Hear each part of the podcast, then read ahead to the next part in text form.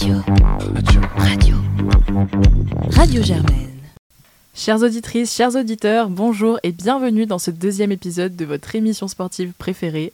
Aujourd'hui, l'équipe Germaine Sport se réunit à nouveau après une rentrée sportive la semaine dernière euh, plutôt forte en émotions et on vous a préparé un nouveau récap de l'actualité. Aujourd'hui avec moi au studio, on a Zélie.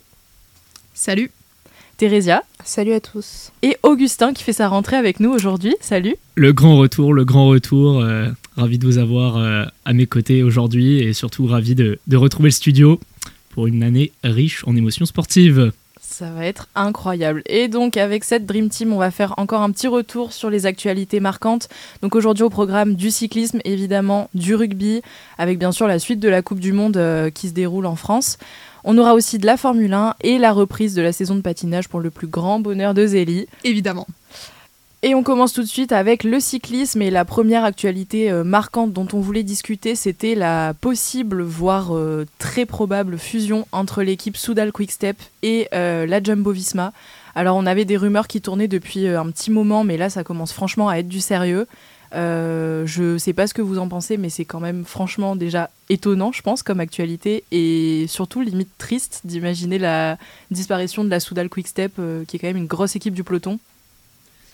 Ouais, parce que déjà tu dis, tu dis fusion, mais en fait euh, c'est plus euh, absorption que, Ouais. que fusion, parce que de, des, dernières, des dernières informations, euh, ça va être... euh, C'est-à-dire que Jumbo va, va un peu racheter et récupérer les sponsors de la Quickstep, mais euh, le staff et les coureurs de la Quickstep vont être licenciés. Donc euh, on ne sait pas euh, combien de coureurs vont être récupérés par Jumbo, mais probablement pas tant que ça. Donc ouais, c'est triste parce que bah, la Quickstep, c'est une équipe historique du peloton qui est là depuis super longtemps, qui a dominé les classiques. Donc l'avoir disparaître comme ça un peu du jour au lendemain sont trop enfin on avait des rumeurs mais ça paraissait ça paraissait fou pour ça, par- ça paraissait pas crédible donc là de, de, de l'avoir disparaître euh, comme ça presque du jour au lendemain c'est vrai que ça fait un peu bizarre Et d'ailleurs, euh, bah, on dit Jumbo, Jumbo, mais c'est plutôt Visma parce qu'en fait, euh, à l'origine de, de cette possible fusion ou absorption, bah, c'est le départ en gros du, du sponsor principal néerlandais euh, de Jumbo Visma, donc euh, la chaîne de supermarché, il me semble, Yumbo. Euh, mais moi, ce qui, ce qui m'impressionne, ou plutôt qui m'étonne, euh, c'est qu'en fait, on a une équipe de Yumbo qui domine le peloton euh, international, notamment sur les grands tours, on l'a vu cette année, et qui, au summum de sa force, doit lâcher un de ses trois grands vainqueurs de grands tours cette année, Primoz Roglic, qui a annoncé donc au départ d'une course cette semaine qu'il ne prolongerait pas, en tout cas avec Yumbo, ou plutôt qui rompt son contrat et qui termine en, en amont euh, de, alors qu'il est en contrat jusqu'en 2026, non? 25, 25, ou 26, 25, mais c'est pour ça que je pense que la, la question au niveau de Roglic, elle vient. Enfin, je pense, je sais pas, c'est des suppositions, mais je pense pas qu'elle vienne euh, du côté de la Jumbo. Je pense que. Enfin, on en parlait un petit peu avant d'enregistrer, mais Roglic euh, a conscience que, en gros, il y a, ça pousse derrière lui, quoi. Et peut-être qu'il il fait mieux de trouver sa chance ailleurs pour pouvoir. euh, bah, jouer sa carte euh, un peu plus souvent et de manière différente sur certaines courses quoi. Bah, C'est sûr que Primoz Roglic, il lui manque un Tour de France pour compléter euh, le, triplé euh, Giro, Tour de France, Vuelta. Il était à ça de le gagner, on s'en souvient tous évidemment, avec cette victoire, bah, l'avant-dernière étape par Tadej Pogacar en 2020. Mais, mais donc oui, Primoz Roglic concrètement veut redevenir ce leader incontesté. Et aujourd'hui, dans une équipe qui euh, voit bah, un double vainqueur du Tour de France en la personne de Jonas Vingegaard et un vainqueur surprise de Vuelta en la personne de Sepp donc potentiellement un, alternatif pour Jumbo sur d'autres grands tours non disputés par Jonas Vingegaard. C'est vrai que ça interroge euh, sur euh, une stratégie d'équipe et clairement Primoz Roglic ne fait pas partie de cette stratégie. Après, dans tous les cas, pour revenir sur la, la fusion, l'absorption, du coup, euh, pour le dire euh, un peu mieux, de, de Soudal Quickstep par Jumbo, ça pose euh, des tas de questions sur l'avenir déjà des coureurs, aussi du staff, qui est, il faut s'en souvenir, c'est des dizaines d'employés qui vont être malheureusement mis sur le carreau. Mais après, vu que c'est surtout les coureurs qu'on regarde, des athlètes comme Alaphilippe, Evenepoel, on ne sait pas du tout où, on va, où ils vont aller, pardon, on n'a pas de de, nouvelles euh, quant à leur contrat. Euh, Alaphilippe lui-même a, déclaré que en fait, tous les coureurs étaient dans le flou, eux-mêmes savent pas euh, où ça en est. Donc c'est évidemment une actualité qu'on va surveiller. Quoique, moi je partagerais pas totalement cette analyse, notamment pour euh, Remco Evenpool. Enfin, on sait tous que c'est une pépite Ah non, euh, du oui. circuit mondial. Il va pas manquer d'opportunités. Et lui, mais d'ailleurs, je sais pas si vous avez vu, lui, euh, enfin son père avait déjà révélé il y a quelques mois euh, des, un rapprochement en tout cas avec euh, Ineos, ce qui a été remis en avant par nos confrères de chez l'équipe qui ont signalé qu'il il aurait déjà un pré-contrat de signer avec Ineos. Et donc finalement que euh, cette fusion, euh, absorption, appelez-le, appelez-la comme vous voulez, euh, ne, ne résulterait en fait qu'un départ euh, d'Evenpool pour une autre écurie, grosse écurie de ces dix dernières années, qui cherche un remplaçant bah, d'un Egan Bernal jamais retrouvé, ou du moins un futur leader de Grand Tour. Et finalement, euh, chez Ineos, potentiellement, bah, ça nous donnerait quand même les, derniers euh, grands noms en vainqueur de Grand Tour euh, dans plusieurs équipes différentes, avec euh, potentiellement Roglic, il y a des rumeurs qu'il envoie un peu chez la Bora, ou, enfin, on, verra où il ira, mais, mais probablement dans une, dans une autre équipe que bah, Jumbo, c'est sûr que non, mais probablement autre chose que Ineos. Donc on aurait finalement Roglic dans une équipe, Vingegaard dans une autre et Evenepoel dans une troisième. Potentiellement, euh, ça serait quand même un sacré spectacle. Non, et c'est sûr que ça, j'ai envie de te rejoindre dessus. Enfin, on a envie de voir euh, des leaders euh, de tour, de grands tours, euh, se disputer les grands tours et pas jouer la même équipe. Enfin, la Vuelta a été passionnante cette année, mais la Jumbo l'a acquis dès la première semaine. La compétition, enfin, ils ont pratiquement accepté la victoire de Sepkus, alors que Jonas Vingegaard et Primoz Roglic avaient sans doute les jambes d'aller la chercher. Et donc, je te rejoins complètement dans le sens où on va avoir dans ces prochaines années euh, beaucoup plus de challenges et de répondants dans ces attaques de montagne, ça va être passionnant. Mais moi j'ai envie de vous interroger aussi euh, d'un point de vue euh, de la direction de Quickstep, la direction de Quickstep qui est gérée bah, depuis 2003 et sa création par Patrick Lefebvre, qui est un des, un des grands directeurs généraux euh, de, cyclisme, qui est sur les circuits depuis maintenant près de 40 ans, euh, mais qui est quand même un, directeur assez polémique, euh, qui est toujours au centre des discussions, des tractations, qui parfois se met des coureurs à dos. On pense notamment à la Philippe, même parfois Evenpool, où on a parfois eu des accusations du camp Evenpool de, de promesses non tenues. Alors moi j'ai envie de vous demander qu'est-ce que vous pensez de Patrick Lefebvre Qu'est-ce que qu'est-ce que cela va l'am- enfin où, où cela va-t-il l'amener Euh, Que doit-il faire finalement? Je, je saurais pas dire où ça va l'amener. C'est un, comme tu l'as dit, c'est un grand nom du cyclisme, donc je le vois mal en fait se. D'un côté, je le vois mal se retirer sur cet épisode-là qui est, enfin, en plus sur, sur lequel la communication est quasiment absente. Enfin, c'est que des rumeurs. Il y a rien qui est confirmé, rien qui est démenti. Donc d'un côté, je le vois mal juste quitter le cyclisme un peu par euh, la petite porte, on va dire. Mais euh, de l'autre, euh, enfin, vu comment c'est parti, en fait, vu comment on a que des rumeurs et, et des, des- spéculations, je vois pas ce qu'il peut faire pour arranger son cas. Et d'un côté, je pense, enfin, après, ça c'est très subjectif, mais je pense sincèrement que le fait a fait son temps. Et comme tu l'as dit, il y a eu tellement de polémiques avec des coureurs. Encore récemment, il s'embrouillait sur Twitter avec Mauro Schmidt. Euh, il avait, enfin, il est quand même allé euh, à la presse dans un journal néerlandais où il a une chronique, euh, enfin néerlandophone pardon, dire que ce coureur-là ne s'était pas entraîné après les championnats du monde, euh, il n'avait pas du tout respecté son plan d'entraînement et que en gros ça lui faisait ni chaud ni froid que Mauro Schmidt quitte l'équipe. Au final, pour que le Suisse ait besoin de poster une sortie Strava sur Twitter pour lui prouver qu'il s'est entraîné, enfin c'était lunaire et, et c'est pas la première polémique comme ça. Donc moi, Et on parle pas. quand même d'un dirigeant qui arrive, euh, bah, qui va bientôt fêter ses 70 C'est ans, ça, à peu ouais. près dans un an et demi. Donc bon, je pense que là, la retraite c'est faut- 64 ans. euh, voilà, euh, ne l'oublie pas, Patrick. Non, c'est sûr, enfin, fou de, de tout, ce, de tout cette, cet événement, je pense que, que le fait vert, c'est pas celui qu'on va plaindre. Euh, Non, clairement pas. Voilà, moi je, je pense plutôt aux coureurs, je pense plutôt au staff. Euh, le fait vert, je suis assez d'accord avec toi, Julie, il a fait son temps. Euh, il s'embrouille beaucoup trop avec beaucoup trop de gens ouais, sur beaucoup trop de sujets. Donc, non, vraiment. euh, Enfin, à la limite, c'est, c'est- je dirais pas que c'est la meilleure chose qui va sortir de ça, mais, mais c'est, c'est pas forcément une mauvaise chose que. Ouais, euh, c'est pas c'est pas ce qui retient le plus mon attention clairement. Non, clairement pas. Et sur ces rumeurs euh, plutôt négatives ou du moins qui soulèvent les interrogations, on va passer sur un événement un petit peu plus positif qui nous a fait sourire euh, concernant le vélo, les championnats d'Europe qui ont évidemment été remportés par un Français, Christophe Laporte. C'était euh, une surprise, je pense, pour tout le monde. Mais Non, quel des- sprint Mais Et quel non. sprint N'en déplaise à la Fédération française de la loose, euh, les Français bah, continuent à empiler les médailles sous le mandat Thomas Vauclair. hein. Moi, j'ai envie Ah, de mais- juste constater, on doit avoir quoi Deux, trois championnats du monde Enfin non, deux championnats du monde évidemment avec euh, Julien Lafilippe, une deuxième place non avec euh, Christophe Laporte. L'année dernière. Ouais. Euh, et là, bah, un championnat du monde, et je tiens juste à dire que c'est la première Un, un victoire. championnat d'Europe. C'est, pardon, c'est la première victoire d'un Français sur le championnat d'Europe. Championnat d'Europe euh, qui, je le rappelle, euh, ont fait leur apparition dans le monde du cyclisme depuis 2016. Ah, c'est récent. Voilà, ouais, c'est récent.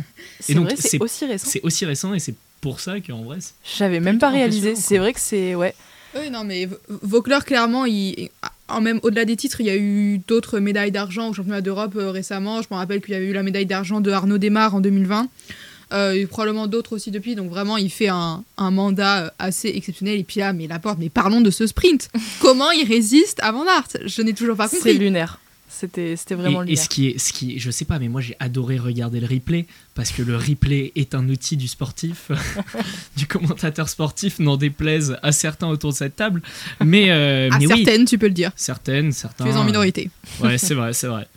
Mais, euh, mais j'allais dire, ce sprint en deux temps, où en fait Ouais. Van Aert rattrape dans cette dernière montée, et Christophe Laporte arrive à remettre un seul coup de braquet qui lui permet de rester mais une demi-seconde en avant, euh, vraiment euh, magnifique. Ah, c'est c'est du grand art. énorme. Mm. Et résister à Wood Van Aert, le meilleur coureur du monde sur les courses euh, d'un jour, c'est fort. C'est du grand, et bah chapeau bas, c'est du grand Christophe Laporte. Wout van Aert, encore une fois deuxième, du coup. Euh, Toujours. hein. Eh, ça fait trop parce que quand on y pense, si cette année il remporte toutes les courses où il finit sur le podium, c'est la, c'est la plus grande euh, saison d'un d'un cycliste dans l'histoire. hein. Ouais, là, Wout van Aert qui, qui s'enfonce un peu dans son surnom de- du deuxième Raymond Poulidor, malheureusement. euh, Alors que c'est Christophe Laporte, l'étirage second, Mm. dans l'équipe de Jumbo Visma techniquement, C'est vrai, ouais. qui est traditionnellement au service de Wout van Aert. C'est très ironique tout ça. La suite de ces championnats d'Europe a évidemment été euh, marquée bah, par d'autres courses, notamment celle des femmes. Donc c'est Mishka Bredevold, j'espère que je le prononce bien, qui s'est imposée devant Lorena Vibes, donc euh, bah, ex-championne d'Europe, hein, qui n'a pas prolongé euh, son titre, et Lotte Kopecky. Du côté du contre-la-montre, donc chez les hommes, c'est Joshua Tarling qui s'est imposé. À noter quand même qu'il a remporté la course élite en étant plus jeune d'un an que le vainqueur de la course espoir. Je pense que c'est à souligner. C'est Et surtout à 40 secondes de Van Aert. Voilà, enfin, Donc, on, enfin, on continue les exploits euh, lunaires euh, sur cette course, c'était vraiment, euh, vraiment dingue. Et euh, Marlène Reusser, sans grande surprise, qui s'est imposée sur le contre-la-montre euh, chez les femmes. Pour continuer dans la fierté euh, française, on a remporté le relais mixte, ça se note. C'est une épreuve. Ça ne sert à euh, rien, mais pourquoi voilà, c'est une épreuve où euh, en vrai on n'y accorde pas de temps Fédération d'importance. française de la loose, vraiment en pleurs. Mais voilà, week-end, euh. C'est c'est à souligner pour, euh, pour le côté exceptionnel. Et du coup, à mesure qu'on s'avance vers la fin de saison, voire euh, qu'on s'en approche vraiment, euh, là ça commence à être inévitable, on va avoir euh, ce week-end le Tour de Lombardie. Alors, je sais pas qui vous vous attendez sur cette course, mais sachant que Roglic, du coup, a remporté le Tour d'Émilie euh, le week-end dernier, personnellement, je mettrai une petite pièce. Bah, je suis d'accord avec toi. Je n'ai pas spécialement d'avis sur le Tour de Lombardie, mais c'est vrai que Roglic a l'air en forme. Je t'avoue que j'ai pas trop regardé. Oui, je, je vois ce que, les noms que tu as mis sur la startlist. J'avoue, que j'ai pas regardé de manière très précise sur la startlist. Mais bon, le Lombardie, c'est toujours un peu la course, euh, la, la course soit des déçus qui viennent Ouais. se rattraper et Ouais. sauver leur fin de saison, euh, soit des mecs qui en ont fait leur objectif et qui sont souvent aussi les coureurs de grand tour. Donc dans tous les cas, ça promet euh, d'être une belle course. Donc euh, voilà. Bah, et après, le problème, c'est que, bah, au vu de la saison, ils ont tous réussi leur saison. Ouais. Tous les grands noms du cyclisme ont été là. Même un Tadej Pogacar qui ne gagne pas le Tour de France, il a été présent euh, le reste de la saison. Donc finalement, ce Tour de Lombardie, il- pas qu'il perd un peu de sa saveur av- avant le départ, mais ce Tour de. Lombardie, en fait, va tout simplement permettre de, de trancher peut-être sur le meilleur cycliste de la saison. On parlait de euh, la cérémonie du Vélo d'Or euh, qui va avoir lieu et qui va être remise par, euh, les- par le journal L'équipe. Euh, ça va être la première édition. Bon, bah, typiquement, ce petit tour de Lombardie, en fait, peut potentiellement ajouter une petite ligne, ajouter une petite saveur pour faire la différence parce que le groupe de favoris est très chargé cette année pour, euh, en regardant la rétrospective. Et donc, va falloir trancher à un moment ou un autre en fin de saison. On y approche et ce tour de Lombardie, en fait, va pouvoir servir à ça.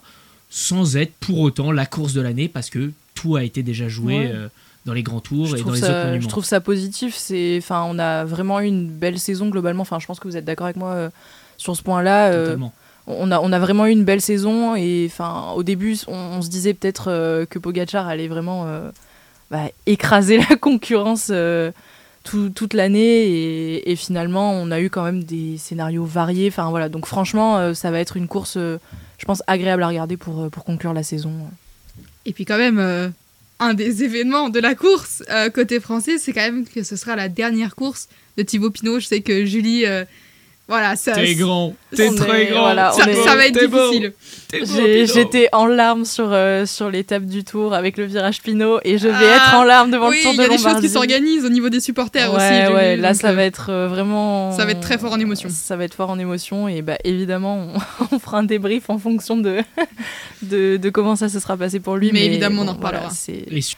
et après cette page vélo, on change de braquet et Thérésia, tu vas nous parler un petit peu de la Formule 1. Qu'est-ce qui s'est passé? Raconte-nous. Oui, donc je vais vous parler de la Formule 1 et du Grand Prix de Japon qui était prévu à 7h du matin heure française, donc réveil difficile. On sent que ça t'a... ouais, mais on a assisté à une belle course, selon moi. Donc pour ceux qui nous ont écoutés euh, lors de la première émission, comme je l'avais prédit, euh, Max Verstappen a renoué avec la victoire à Suzuka, non pas avec 30 secondes d'avance, mais avec que 20 secondes d'avance. Donc euh, à ses côtés, on retrouve les McLaren de Lando Norris et Oscar Piastri, noter le, le premier podium euh, en F1 de l'Australien en tant que rookie, donc euh, c'est une très belle performance, même s'il n'a pas été dans le rythme de son coéquipier, ce qui était normal. Ces résultats permettent donc la belle remontée euh, des McLaren au classement constructeur. À retenir aussi ce week-end, c'est bien sûr la domination de Max Verstappen qui remet les pendus à l'heure avec sa contre-performance à Singapour en finissant P5. Donc euh, cette victoire permet euh, Verstappen euh, de porter son nombre de victoires à 48. Donc il est tout proche du record de Sébastien Vettel qui a 53 victoires. Donc grâce à cette victoire de Max Verstappen, Red Bull a été sacré pour la sixième fois de son histoire champion constructeur avec 623 points. Et la statistique incroyable, c'est que Max Verstappen avait 400 points et lui-même en tête du championnat constructeur, car Mercedes se retrouve deuxième avec 305 points. Donc ça montre vraiment la saison incroyable euh, de Max Verstappen qui, selon moi, peut déjà être considéré comme une légende de la Formule 1, à voir et à débattre, bien sûr. Ensuite, bien sûr, coup dur pour Checo Pérez, encore une fois, euh, totalement dominé euh, par son coéquipier, lui qui est en bataille lors des quatre premières courses pour gagner le championnat. Bon, ce week-end, ça s'est pas très bien passé et en plus, selon moi, il a vraiment été humilié par son équipe. Euh, quand on rappelle que la Red Bull de Checo Pérez a été remise en piste genre 15 ou 20 tours plus tard, juste pour euh, voilà, faire sa pénalité. Mais je trouve qu'il y a un côté très humiliant avec Checo Pérez. Et euh, selon moi, je pense qu'on arrive à la fin du contrat Checo Pérez-Red Bull l'année prochaine. Je vois bien Lam Lawson peut-être prendre cette place, mais on verra ça à débattre au cours de la saison. On peut aussi évoquer la performance de nos Alpines. Après des essais libres un peu catastrophiques où les Français ont du mal à trouver leur rythme. Euh, nos Français finissent euh, respectivement P10 et P9. Donc ce sont de bons résultats vu euh, la performance actuelle de l'Alpine. donc malgré une petite incompréhension à la fin entre Gasly, Ocon et les ingénieurs, excusez-moi, qui a valu une colère noire de Gasly, il est important de souligner ce bon résultat d'Alpine qui est dans un no land au championnat 5 euh, loin derrière McLaren qui a su rebondir euh, après les contre-performances au début de saison, mais loin devant Williams. Enfin, j'aimerais terminer euh, ce petit débrief du GP de, Japon avec une petite touche d'espoir. En effet, Jessica Hawkins a été la première femme à rouler dans une voiture de F1 depuis 4 ans. Elle est ambassadrice de l'écurie Aston Martin. Elle a roulé 26 tours sur le Hungaroring avec la M 2021. Donc euh, c'est un bon espoir pour toutes les jeunes filles en carte ou en monoplace qui rêvent d'accéder à la catégorie reine qui est la F1. On sait à quel point c'est difficile avec euh, les sponsors, euh, le budget.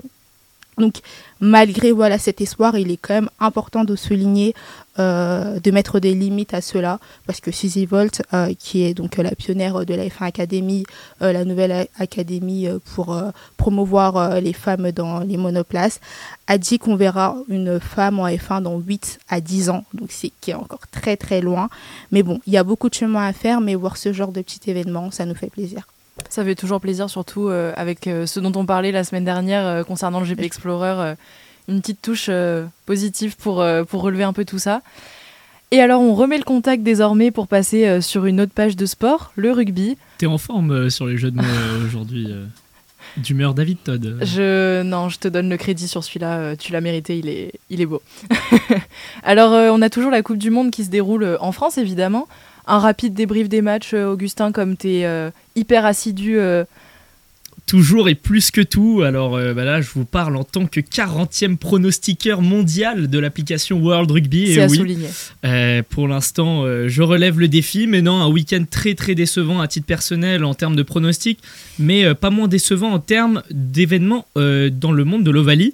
Donc on a d'abord assisté à un petit match Uruguay-Namibie. Bon, la première victoire de l'Uruguay en Coupe du Monde, euh, bah ça c'est à noter quand même. Des Namibiens qui se sont bien défendus, mais euh, bon, ça épargne pas les fautes. Le Japon qui bat le Samoa et la Nouvelle-Zélande qui surtout pulvérise l'Italie 96-17, le futur adversaire de la France cette semaine. On va en parler sûrement après. C'est fait vraiment euh, bah, atomiser. Et là, pour le coup, désolé pour nos amis transalpins, mais le rugby, le rugby, il faudrait peut-être se remettre au foot. je charrie évidemment.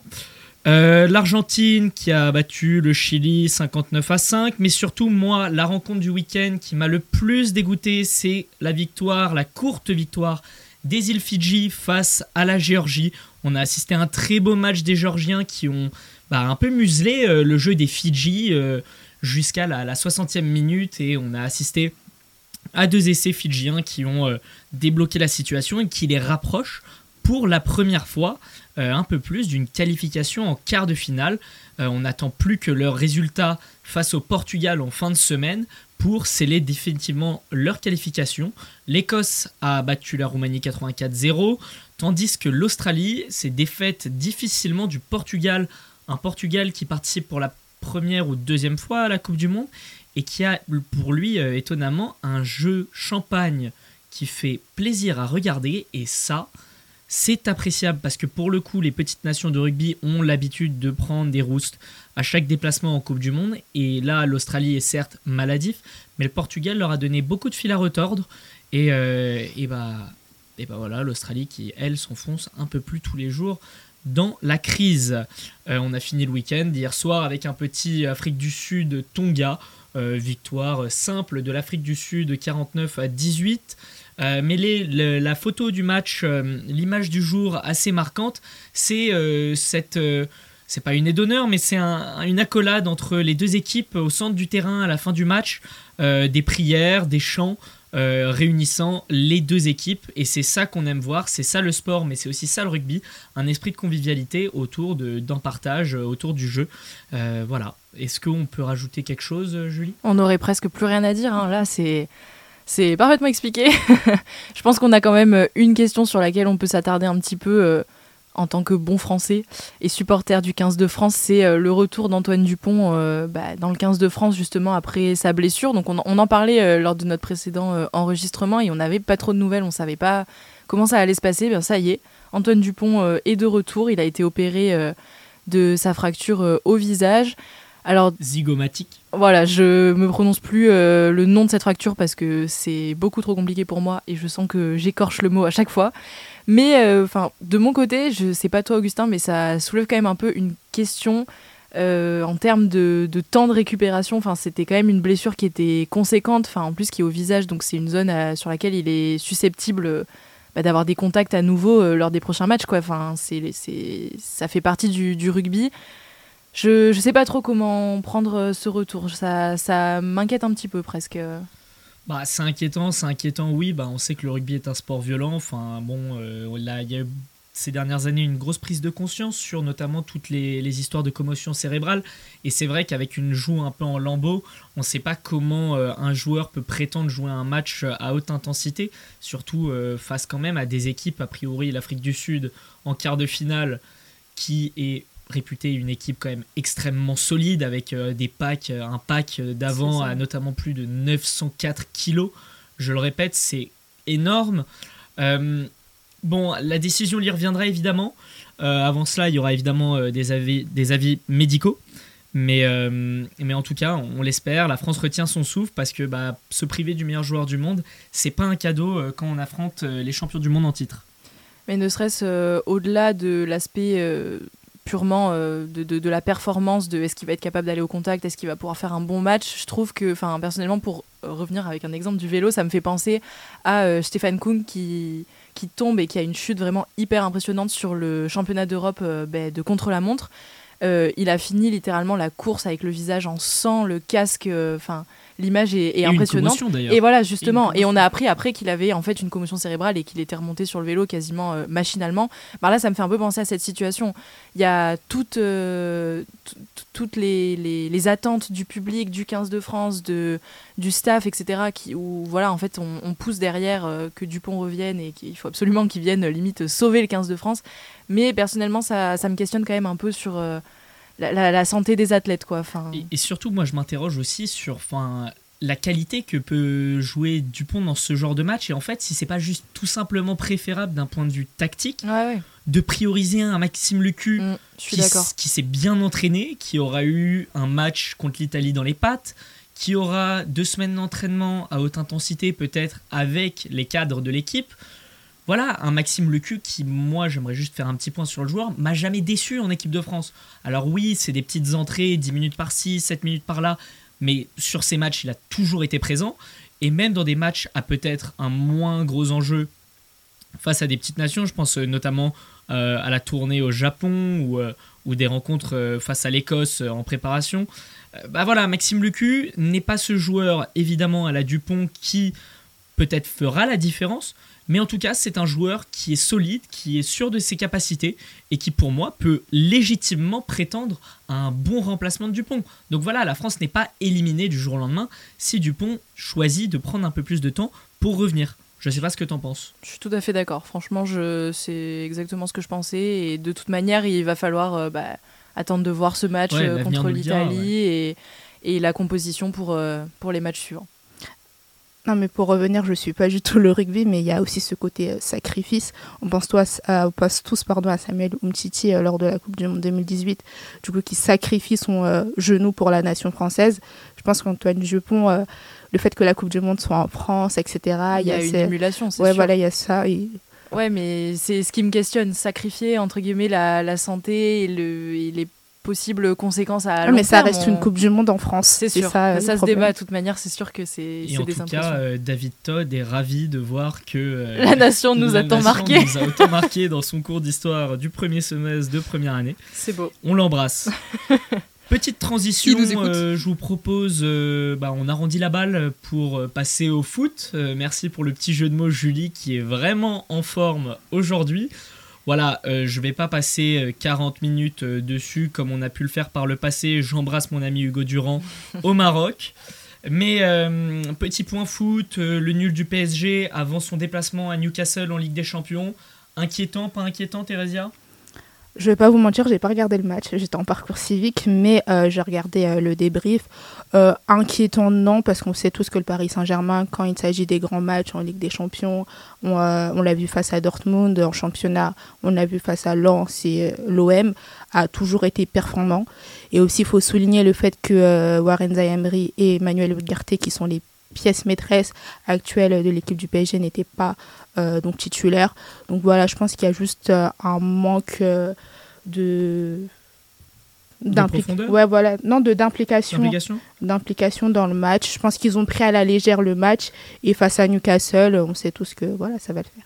Pour autant moi c'est pas tant la prestation collective qui me questionne. C'est plus la présence d'un joueur pour moi qui m'a paru un peu en demi-teinte. C'est notre kiki national Kylian Mbappé meilleur joueur du monde on le sait tous qui n'a pas su faire la différence, qui a parfois été brouillon, qui s'est un peu isolé par moments. Voilà, euh, et on peut se demander en fait bah, les impacts d'une préparation tronquée euh, de par euh, le fait de sa situation contractuelle qui a posé problème et pas mal de, questionnements autour de, de, sa présence cette année, cet été. Est-ce qu'on en voit en fait les impacts aujourd'hui? Est-ce qu'on voit un Kylian Mbappé qui sort sur blessure la semaine dernière au bout de 20 minutes face à Marseille?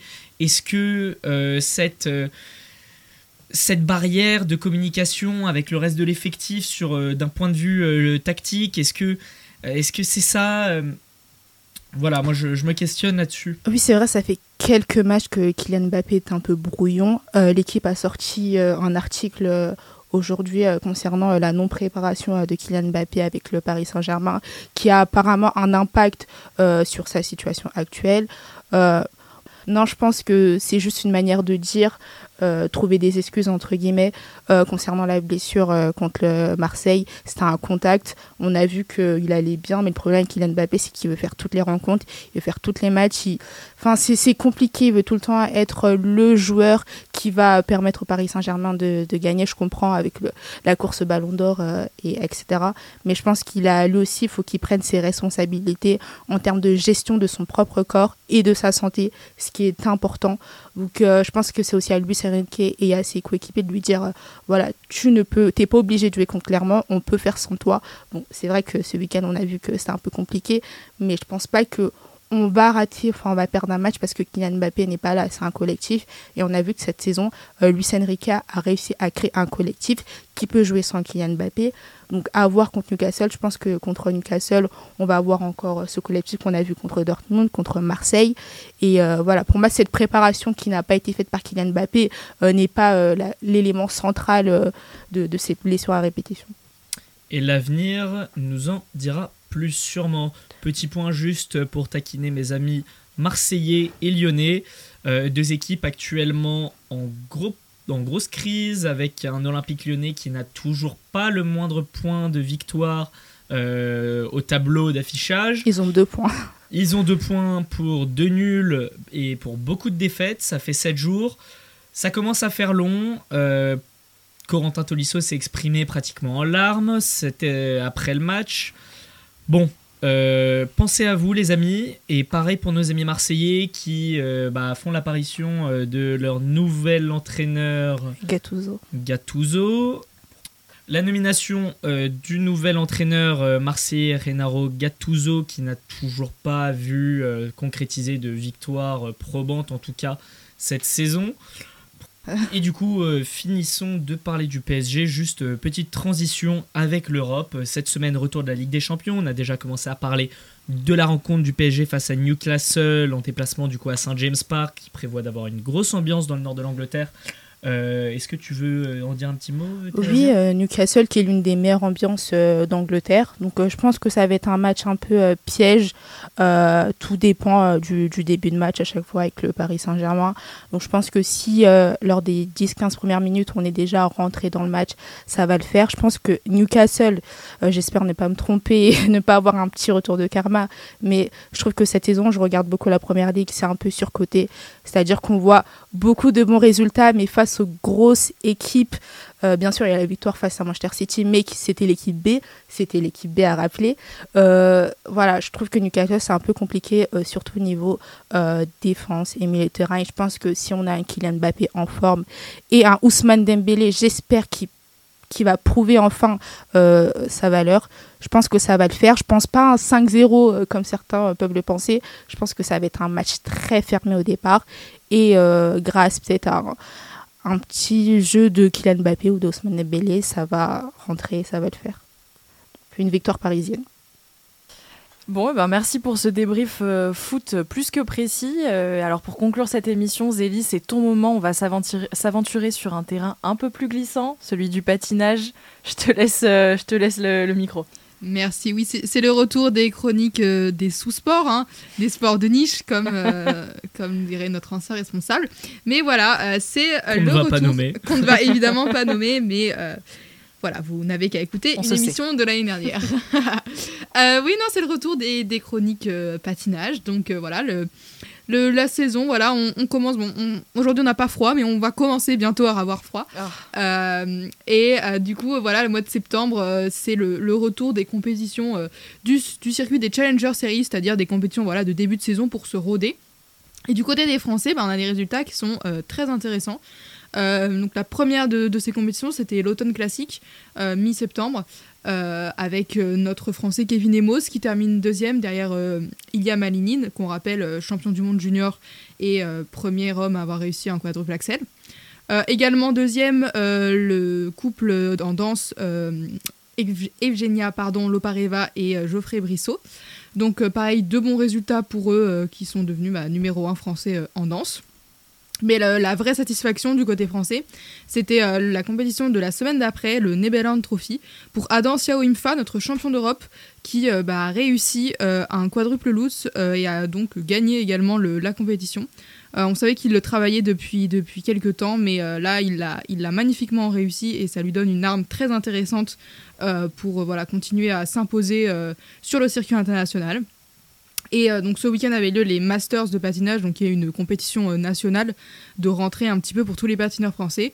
Et encore euh, un quadruple loot se réussit pour Xiao Imfa qui gagne avec plus de 30 points d'avance sur Kevin Emos, donc c'est vraiment une, une avance assez impressionnante. Son objectif annoncé, bah, c'est la finale du Grand Prix, car oui, maintenant les, les Grands Prix, cette série de six compétitions qui se déroulent sur les mois d'octobre et de novembre, bah, arrive à grands pas, vu que nous sommes en octobre.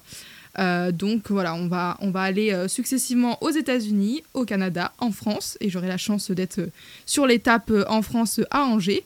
Puis ensuite, si je dis pas de bêtises, en Chine, au Japon et en Finlande. Et tout cela culminera dans une finale du Grand Prix qui réunira les six meilleurs par catégorie. Et donc voilà, l'objectif annoncé de Xiao Imfa, c'est évidemment de se qualifier. Et j'aurai la chance de le, de le regarder à Angers, ainsi que du coup, euh, il y a Malinine dont je parlais euh, juste avant. Donc euh, ça va être un très beau plateau et il va y avoir une très belle concurrence. Et un petit mot pour terminer sur les juniors, parce que oui, avant les Grands Prix seniors, on a les Grands Prix juniors qui se déroulent fin août et au courant du mois de septembre. Et à noter donc la belle performance de François Pitot chez les hommes, qui fait premier du Junior Grand Prix du Japon et deuxième à son autre Grand Prix, et qui sera donc qualifié lui également en finale, qui se déroule en même temps que la finale senior. Donc on pourra suivre la relève avec, euh, avec beaucoup d'enthousiasme. Eh ben, merci Zélie pour cette dernière rubrique euh, qui nous sert de conclusion pour cette émission. Donc, on aura hâte euh, d'entendre ton débrief du Grand Prix de France. Pour ça, il va falloir attendre quelques jours encore. On revient vers vous très rapidement pour de nouvelles actualités. Merci à tous les trois d'avoir été avec moi au studio. Merci à toi. Merci. Merci. Je te dis merci. Et à la prochaine pour la prochaine émission de Germaine Sport. Salut à tous. À très vite.